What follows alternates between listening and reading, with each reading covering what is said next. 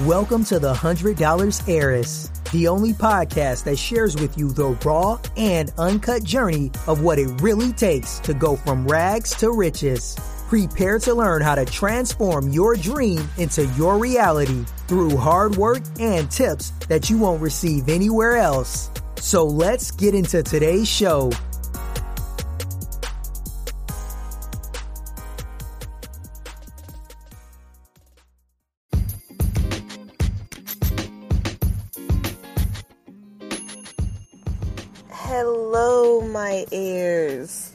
It is Monday, bright, sunny, warm in Atlanta, Georgia.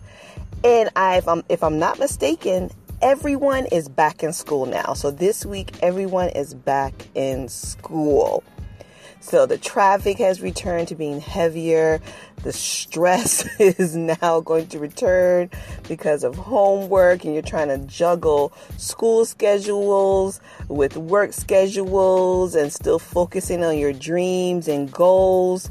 So even though I don't have children, children are my heart because I've been in childcare so long, like two decades almost. And so they're in my heart. And I see a lot of things that um, happen when the school year starts.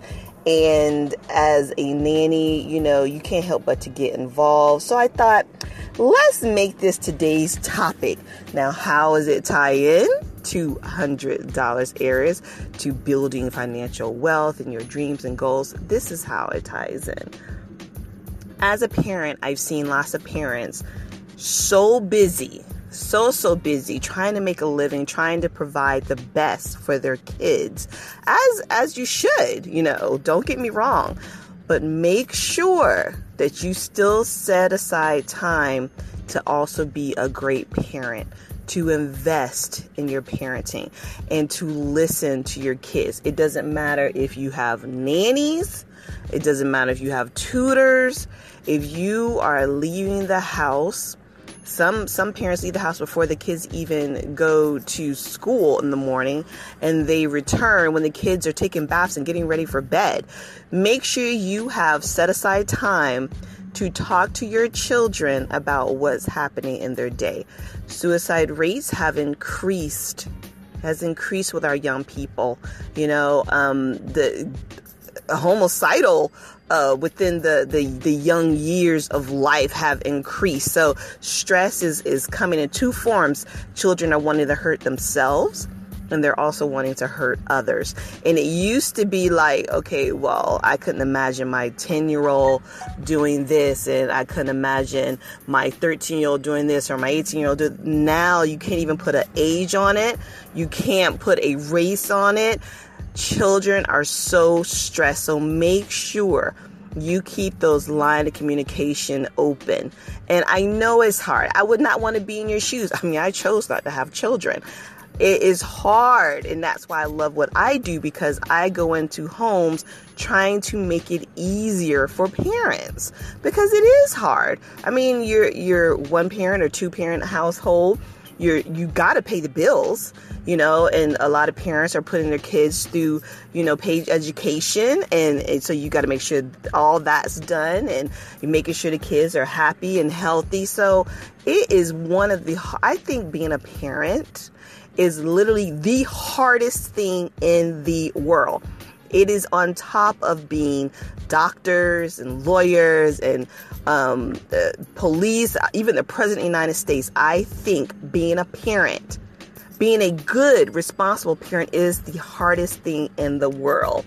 And you have to treat it like that. You have to treat it as a very serious job because what you do in these children's young years, it is shaping them to be an adult and how they're going to react as an adult to other people. It is so important. So, yes, work those jobs. Yes, folk keep focused because we want better lives and you want financial freedom and we don't want to be in you know in debt you know. But remember it is not the material things that you give your children that is going to make them happy.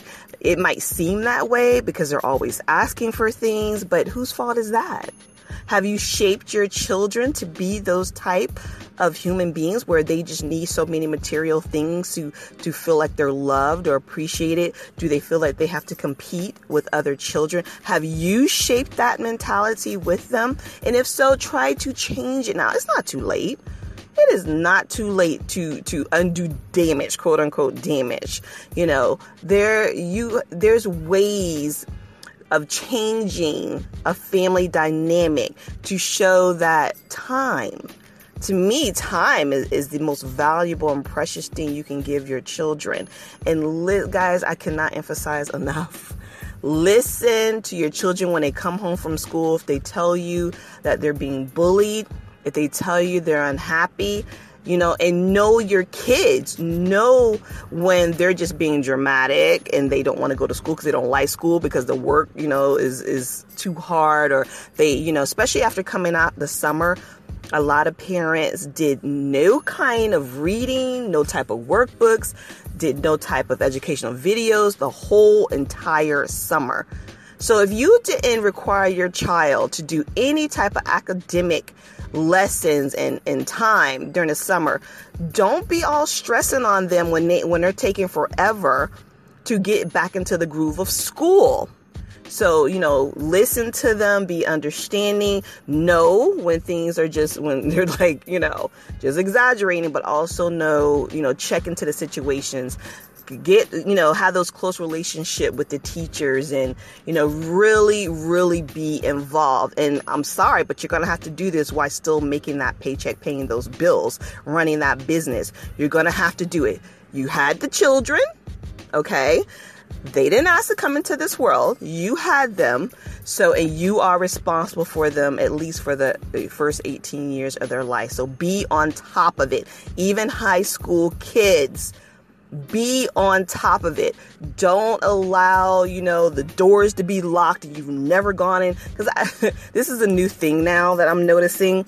Children wanting privacy. Okay, I totally agree.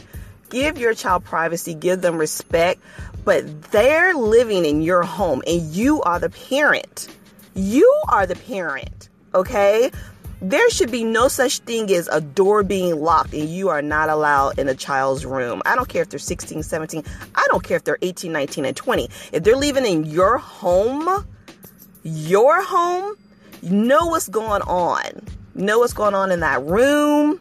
You know who the type of friends they're around. You know, also I, I, understand that a lot of parents want to be they want to give them a sense of freedom and you know independence. So they're allowing children now to walk by themselves with no friends no phone anything at the age of eight and nine years old. Well y'all if you just google on youtube you can see a child almost got kidnapped. If it wasn't for a crossing guard she was eight. So that's not a little baby. Eight and a grown woman tried to kidnap her. The crossing guard stopped it. Okay, so just be vigilant. Don't follow the norm. Don't listen to people. You do in your gut what you think is right.